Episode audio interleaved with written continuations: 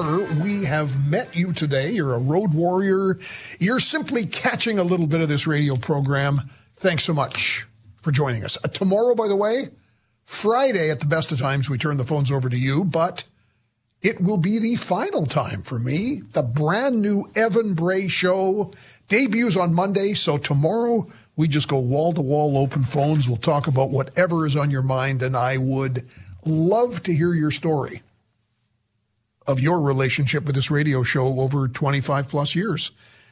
I am, even by my standards, like I, I've, okay, somebody said, how you feeling? And of course, emotionally, you start to get wrapped up because I'm way more engaged with so many of you um, because we've been together all these years. And some of you have said the nicest things I've ever read. I, mean, I think I'm reading about somebody else. Um, they're wonderful. You're, you're kind. So talk about that tomorrow. Well, I laughed about this. Uh, those of us who are political weenies, and I do include you in that list. Yeah, you, uh, because we talk a lot of politics on this radio show, especially of the Saskatchewan variety. I was not alive when the Mossbank debate took place. It was a debate in the small town of Mossbank in the spring of 1957. Uh, in case you were keeping careful track, it was the 20th of May. The farmers had put the crop in. The radio stations broadcast a political debate. TC Tommy Douglas, the Premier of Saskatchewan, he had been since 1944. He would stay as premier another three years until 1960. Uh, the other combatant was the man who would become the premier in 1964, Ross Thatcher, liberal. Thatcher and Douglas had both been CCF members of parliament. The CCF, the Cooperative Commonwealth Federation, was the forerunner of the NDP. In the early 60s, the CCF merged with the Canadian Labour Congress and became the new Democratic Party. And for the NDP, some of them are still bugged because they're not so new, but that's the origins of the NDP. So the CCF is that term you hear pre 1961 62 um, NDP since then. So, how does Thatcher go from being a CCF MP to a liberal Tommy Douglas, who had been the longest serving, still the longest serving premier of Saskatchewan, how do these two end up in a debate that was broadcast around the province? Many who were there and the transcripts and uh, all else would, even with the benefit of 66 years of history, uh, suggest Tommy Douglas didn't lose many debates, but he was bested that night by Ross Thatcher, who was no uh, wilting lily in terms of a political figure. Others still believe Tommy Douglas won the debate. Well, Malcolm Boucholtz, a researcher and author, sat down, revisited it, read the transcript, uh, talked, uh, and wrote extensively about the Saskatchewan of that time and who Douglas and Thatcher were. It's a very engaging new book, Thatcher versus Douglas, the CCF the Liberals, and the Mossbank debate of 1957. And no small coincidence, where does Malcolm Boucholtz live? Mossbank. Malcolm, I hope you're well, and thank you so much for taking our call. And thank you, John, for having me on the show. I appreciate it. I, I enjoyed your your canvas. You did a, a good bio on each of these uh, legendary Saskatchewan political figures. Why the Mossbank debate, and why now, all these years later? Well, it actually goes back to a decision that my wife and I made in uh, early 2020. We moved to Mossbank from Regina, and prior to that, we had made many, many trips to see family in Assiniboia, and of course, we drove many times past the turnoff leading into Mossbank. Right. And I was always aware that there was a sign that said "Home of the Great Debate," but it never really resonated with me until we moved there, and I started to realize, John, that this pivotal moment in political history was fading away into the mists of time. Um, and I decided that I had to do something to make sure it didn't get forgotten about, and hence the book. As you began to research it, Malcolm, is it as, as a significant part of Saskatchewan history as they thought at the time? Um, no, I think at the time it was just um, Mr. Douglas had been um, poked and prodded by Mr. Thatcher, and they decided to have a debate. Uh, it's only now in hindsight that we recognize that, yeah, it really was a great debate, a pivotal turning point in not only Saskatchewan politics, but the way politics in general is done. Malcolm, Malcolm Boucholtz is here. The brand new book, Thatcher versus Douglas, the CCF, the Liberals, and the Mossbank debate of 1957. Okay, so let's start. How do you go about seeing that sign, home of the great debate? How do you start to pull together the material? Well, the first thing we did is we um, we contacted the Saskatchewan Archives, and as it turns out, in the aftermath of the debate, um, Mr. Douglas himself actually sat down at his typewriter and he um, he codified everything, and that is on file for anybody to get from the archives. And once I got that and started to read it, um, that's when it dawned on me that this had not been a slam dunk for T.C. Douglas. Um, and that's what really drove me then to dig deeper and, and put together the book. So these two characters, both very strong figures. I mean, you know, nobody ever uh, accused either Tommy Douglas or Ross Thatcher of walking away from an issue. Uh, they both begin in their political careers as CCF members of parliament. Was there any love lost between them by this time? Uh, I don't. I don't think they hated each other. Um, Mr. Thatcher had gone to Ottawa, as you say, as a CCF member of Parliament, but very quickly became disenfranchised with the uh, lack of business acumen, if you will, of the CCF party. And so, knowing that there was an election coming in 1957, um, he wanted to switch. He he just he could not abide by the, the like I say the lack of business acumen um, by the leaders of the CCF.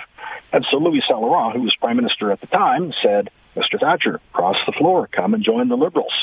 And so then he had to get himself reelected on a Liberal ticket somewhere in Saskatchewan. And so, how do you do that? Well, he needed to get the media on his side. He needed to make a splash. And that's when he started needling and poking and prodding at T.C. Douglas, criticizing him about the way the province was being run, uh, criticizing him for the for the crown corporations. Now, T.C. Douglas, as I point out in the book, he was a fighter. As a young man, he was a boxer and a good one. And one of his favorite expressions, which he took from Scottish folklore, um, reads to the effect, uh, I am not hurt, but I will lie down and bleed a while, but I will rise and fight again. that really characterizes the man. He was a fighter, and he said to Mr. Thatcher, game on, let's go. So there's a there's an election later, 1960 is the last election Tommy Douglas uh, contests provincially uh, in Saskatchewan. Uh, he's reelected, then steps down, hands the reins to Woodrow Lloyd, who is defeated in 64 by the same Ross Thatcher, who becomes the Liberal premier of the province. So what was the, the setup for the debate? I mean, you, you talk about Thatcher and his movement over to the Liberals um, and his needling of Tommy Douglas. Were there certain issues that emerged at that point in 1957? Mr. Thatcher was of the opinion, based on what I've gleaned from the research. He was of the opinion that a lot of these crown corporations were losing money, and in fact they were. I, I spent days in the legislative library looking at the old financial statements, and sure, these things were losing money. Um, and so Mr. Thatcher was very correct in his assertion that perhaps there had been errors made in starting them to begin with. And, um, but you know, you got to put yourself also in the shoes of T.C. Douglas as the economy was coming out of World War II, the last thing Mr. Douglas wanted was for the economy to fall into recession or depression. And so he felt he had to do something. He had to ensure that the province uh, had two solid legs to stand on. And he started um, building up the civil service with very educated people. And uh, they started founding these crown corporations to try to get the economy firing on all cylinders. And of course, his incursion into government and business, uh, some of them were very successful. I mean, the utility companies, uh, even the Saskatchewan bus company that became STC, others like a boot factory, a box factory. I mean, there were a few other ventures didn't do so well. Exactly. And so that, that's what I point out in the book. Um, he really, I guess you could almost say they went at this with almost reckless abandon. And what they failed to recognize was post World War II, the United States was largely unscathed, aside from Pearl Harbor. So the U.S. economy was strong, and manufacturers in the U.S. wasted little time in starting to make boots, blankets, boxes, and what have you. And so here was poor Saskatchewan, no prior experience making these things, and it just didn't work. And that was Mr. Thatcher's entire point when he when he criticized T.C. Douglas, and that is really what culminated then in the debate. Malcolm Boucholtz is with us. A brand new book called Thatcher versus Douglas, the CCF, the Liberals, and the Mossbank Debate of 1957. Malcolm, can you stay with us for a few more minutes? Yes, I can, John. So when you go back and revisit 66 years later, many of Ross Thatcher's uh, fans and supporters saw that as his turning point, and he pretty handily defeated Tommy Douglas. Others uh, said not so fast. They thought Douglas acquitted himself well.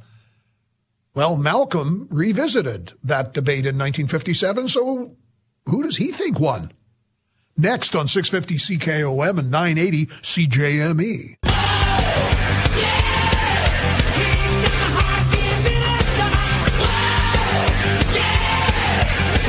I'm John Gormley. A brand new book that really digs deep into a particularly important political event in Saskatchewan, the Great Mossbank Debate, 1957. And we're with Malcolm Boucholtz, who coincidentally lives in Mossbank. Thatcher versus Douglas, the CCF, the Liberals, and the Mossbank debate of 1957. And uh, Malcolm's book does a great job too at drilling down on the biographical background of who was Tommy Douglas, the longtime Saskatchewan premier, who was Ross Thatcher, the man who had been a CCF member of parliament, became a liberal, became the liberal premier after uh, Tommy Douglas handed things over to Woodrow Lloyd in the early 60s. Uh, we missed Malcolm's initial book launch. That was uh, this past weekend. Usually I love to get authors on before that. My apologies. But we should tell you where you can get the book. It's a very engaging read. Malcolm, uh, best place for people to get the book? Well, of course, Amazon. Um, but if you want to uh, shop local, uh, it is available also through Sask Books in Regina. All right, good stuff. So I'm curious. I mean, I've never. I think. I think I heard when I was a student, and this would be years and years ago, an excerpt of the debate that somebody, uh, you know, gone from wax or wire onto a tape recording, and it was a good old school, you know, town hall debate.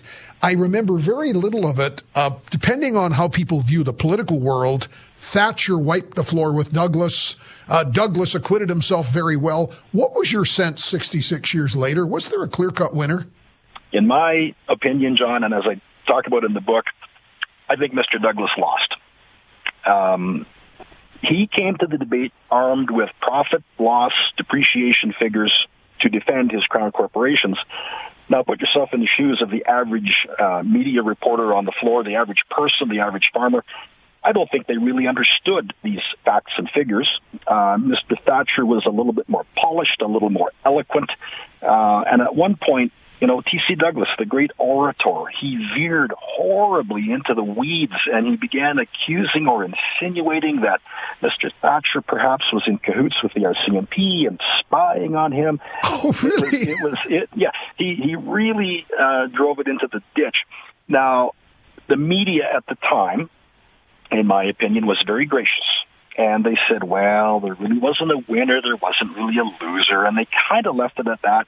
But no, he lost fair and square, John. He really did. That was interesting and, because I did hear that something Thatcher had obviously done, or maybe it was just the tempo of the debate, got under Tommy Douglas's skin, which caused them then to go personal. Yes, it did. And and as I say in the book, um, you know, the great Tommy Douglas was rattled and that was uncharacteristic. I mean, this is the man that could wow a crowd with the Mouseland fable and the cream separator story. Uh, this is a man who could bring people to tears with his emotional uh, orations.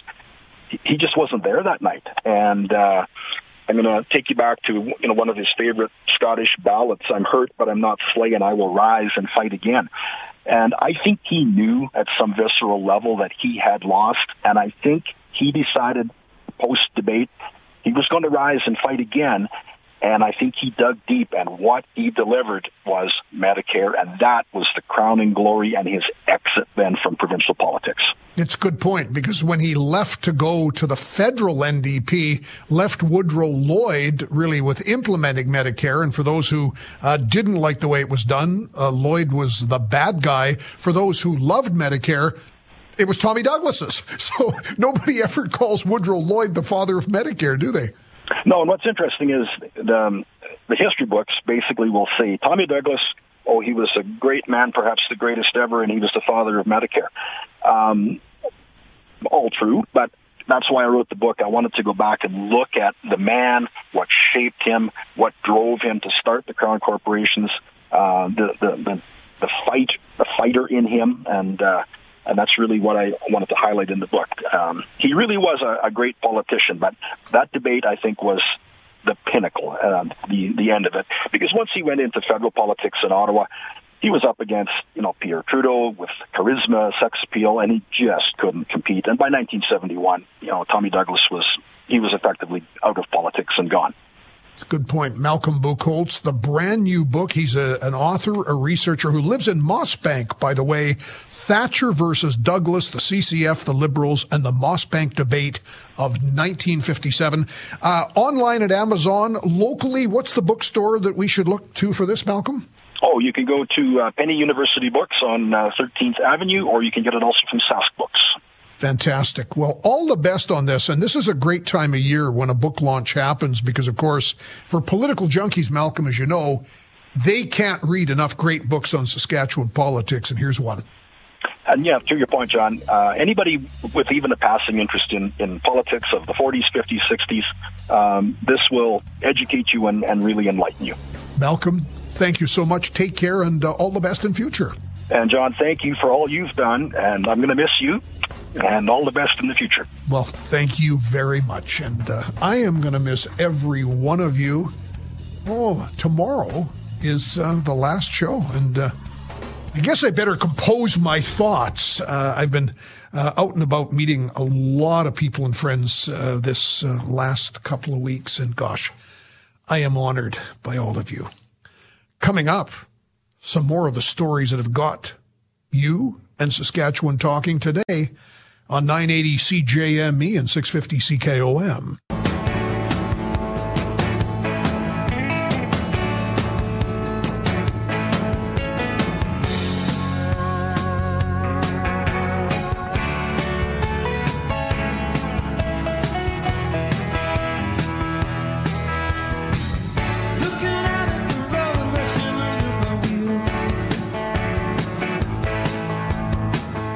John Gormley.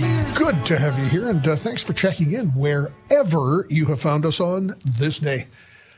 Uh, if I don't reply to each of you on the texts, uh, I'm trying, but uh, know that I've read what you passed along, and uh, I am just humbled beyond words by you. Thank you so much. And today isn't even the last day this in my campaign for people to use the word penultimate properly. This is the penultimate show. Tomorrow is the ultimate, the final show. So, um, interesting piece this week. You know, we by this time in the week, uh, Thursday usually, we're doing a quick canvas on the week that was. And gosh, there was a lot of stuff on the go this week, as there seems to be every five day cycle, Monday to Friday. Uh, among them was uh, two days ago, the federal government with its fall economic update. So it was observed by some in the world of uh, finance and the world of the markets that Chrystia Freeland was gamely trying, sort of doing this idea that everything is okay. Nothing to see here in terms of worry. The deficit will be $40 billion this year, but budget will balance itself. No, they, sorry, that, that, was her boss. Um, but it was projected to be 40.1 billion just last March when she brought down the budget. So everything's on track. But gosh, we have issues with housing. We have issues with inflation. So she's trying to set up that all is good. But if it isn't good, like it's not for many people, the government was jumping in to do some things. But of course, they were going to spend an extra $28 billion than they had budgeted, but it'll be stretched out over five years. You won't really notice. Oh, and by the way, two years from now, the new deficit target will come into effect. So the deficit will never be more than 1% of the gross domestic product, and that would be $32 billion a year. So, and again, a lesson you learn really early in politics. For me, it was as an MP. I remember when we were elected back in 84, uh, deficits were really high. They were in that $40 billion range. And of course, the government had a plan, and you know, two years from now it'll be this, three years, five years. Governments never hit their targets. I mean, it's just the way governing is, right? So the biggest takeaway that I thought was a bit sad was in all of the projections, you know, the deficit's 40 billion this year to service the debt. And I mentioned this yesterday, the accumulated debt, and that's adding up all the deficits from John A. Macdonald to the end of Stephen Harper, you were at about $680 billion. Now, governments have actually paid down debt a little bit. Governments have had balanced budgets. Governments have had deficits. I mean, that's again 150 years of Canada. From 2018, the Prime Minister inherits 680 billion accumulated debt. Today, 1.2 trillion, nearly doubled. So that's significant. So the service of that debt, so in other words, just paying the interest is in that range of $44 billion. It will rise to over 50. In fact, it's closer to 60 billion. Uh, again, looking ahead in the next four or five years. But the saddest news was there is now no projected date where the deficit will be reduced to zero. Usually, at least governments hold out some hope. You know, oh, six years from now, uh, the budget will be balanced. Yeah, you won't remember that. They didn't even try. So they project ahead six years, there will still be an annual shortfall or a deficit.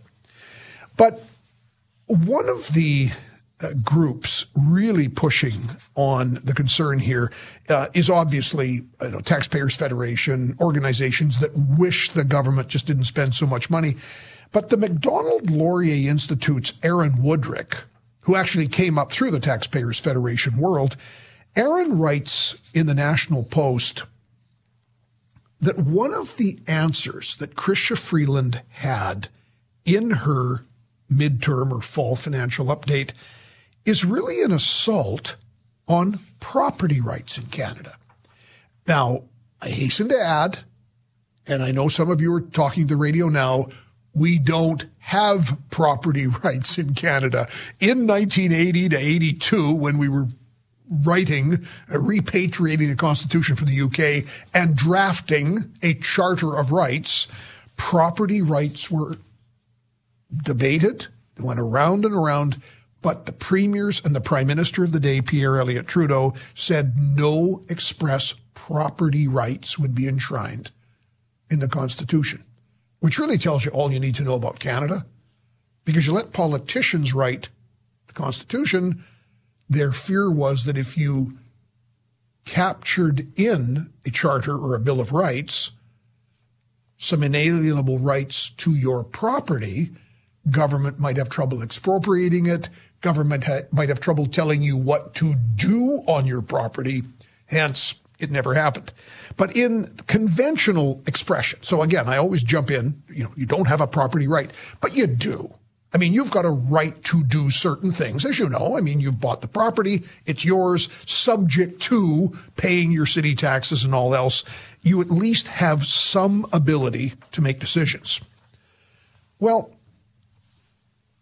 in the finance department, they actually believe, and this is wishful thinking at its best, that every Airbnb or VRBO that's rented out on a short term basis, you know, you've got an apartment, you've got you know, a condo you kept when you bought your new house. Maybe you even have a chunk of your house that you live in that you Airbnb part of your house out.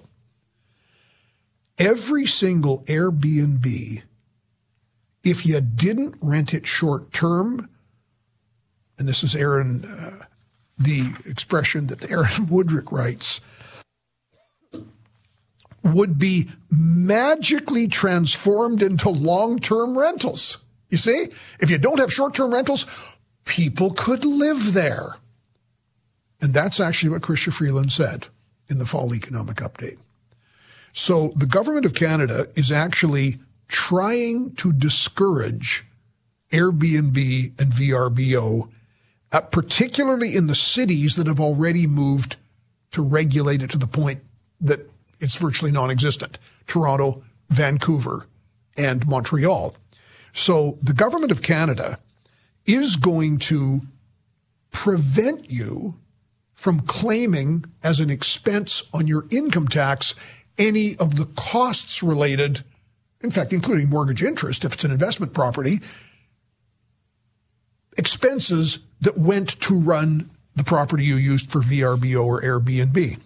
So Aaron Wudrick with the Macdonald Laurier Institute says this is an assault on homeowners. The flexibility that things like uh, Airbnb and VRBO have is essential to people who don't want to be full-time landlords. And in addition, you might have people who come and go from that property. Your folks might come in for a few months a year. You might have kids who are transitioning to school or back. Intermittently, you've got friends or family who need housing. So they're using the housing. But when you aren't, then you put it up on Airbnb. Cities, of course, hate this because, of course, cities love to regulate things.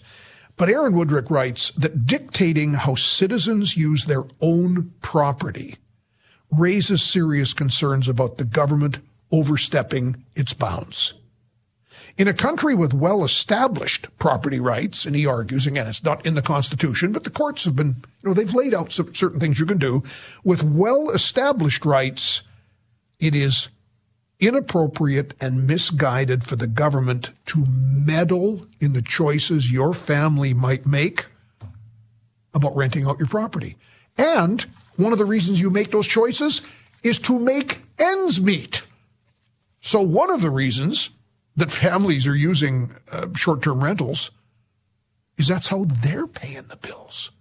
So this is part of Chrystia Freeland's proposal two days ago. And I, and I thought I was the only one when I looked at this that raised an eyebrow. And I mean, there's 15 billion. They're going to go for low interest financing and loans through CMHC to build apartments and things. Okay, that'll help. But this idea that you'll attack people who own short term rental properties? 877 332 8255. James in Saskatoon, uh, what do you think on the whole question of housing costs and where the federal government sees itself? You know, I was utterly surprised that with an, uh, the issue of housing that is such an urgent and pres- present issue that the best the federal government could do with Chrystia Freeland's latest uh, uh, summary uh, update is to to have nothing that takes effect for at least two years. Yeah. You know, and and and, and it's just absolutely so. What would we do if we ever really needed our government to step in? And and there's it's almost like they they don't even want to try and and work towards uh, some of the factors that are are causing the housing issues. Right? We know we know that we have huge immigration levels and immigration is a necessity for, for us, to be sure. But does everything have to be focused in on the GTA and, and the Vancouver area? yeah, know? you can't. I mean, you okay? Uh, we we've all agreed, and I think universally. I mean, look at Canada. Certainly, since the 1960s, we grow by immigration. About exactly. one million new people last year. You know, you take you know four what close to 420, 430,000 uh, straight in permanent residents go to citizenship, then layer on top of that 340,000 students, then bring temporary foreign workers. One million new people arrived on our shores last year. That's got some implications if you're trying to look at housing. Exactly. And then that's the issue, right? If housing is seeing, is seeing the cracks and the pressures, what is the other infrastructure items such as doctors, education, um, all the other aspects of, of our everyday existence that we we we look at for how we introduce people to our society. And and so once again, it's just one of these things where I feel that our government is talking uh, out of the side of its mouth. It, it really has very false hopes, and uh, and I'm I'm left uh, dismayed. But anyways, John, I just wanted to jump in. It's uh, another opportunity for you and I to kind of bemuse uh, the latest antics, and and I really appreciate our our to and fro, and I, I I'll miss you, my friend. Well, thank you very much, and I will miss you. I miss. You know, it was funny. Uh, people were saying, "Well, you know, how are you feeling about?" Uh, look at the decision I made. Perfect decision. I mean, I'm, you know, okay. I said this to a friend the other day, and he actually laughed. So maybe it's a good line. I could do this show for the rest of my life but it's the rest of my life, right? There's a point in which your life, you have to say, I want the flexibility. I want to be able to do all this stuff. So I'm completely reconciled. What's getting me emotionally, and you might, I'll get through tomorrow, is the relationship with the listeners. You are absolutely astonishing people, and you have made my life better by being in it. And to the extent I will get verklempt, it'll be because I'm going to miss you. I make no bones about that. Uh, Kelly in Regina, I own three Airbnb properties in lake communities. When the federal government decides to tell me what I can and I can't do with my own property, I can't explain what I might do. Where immigrants choose to live in Canada is not my problem. I didn't do anything. Yep. Think about that just at a fundamental level. The way Kelly makes some money and feeds his family is his Airbnbs. So Chrystia Freeland will dictate how you live? How could they do that carbon tag? Okay, government's doing it to us anyway. This is 650 CKOM and 980 CJME. She ain't pretty she just looks that way. I had a story here for Bugs Day, the Hour of Rage, that I never even got to. Uh, headline CTV Laura Woodward wrote this great piece. Bus riders are not stupid. Colon, Saskatoon bus rider group finds city ad condescending, insulting. So the city puts an online ad out. It shows a guy, you know, smartphone, cup of coffee, looks like he's rushing somewhere, got a flexible schedule. Consider taking an earlier or later bus that might be less crowded. Saskatoon Transit. So Bob Clipperton, oh my goodness, one of my old political nemesis from the Battlefords days, big NDP activist. Uh, he's a member of the Bus Riders of Saskatoon. I found that ad condescending. It's as if the riders are being blamed for the difficulties transit is going through. Another guy rides the bus about 15 times a week. He says the ad blames transit issues on riders and is pushing people away. Don't think the ad got a flexible schedule.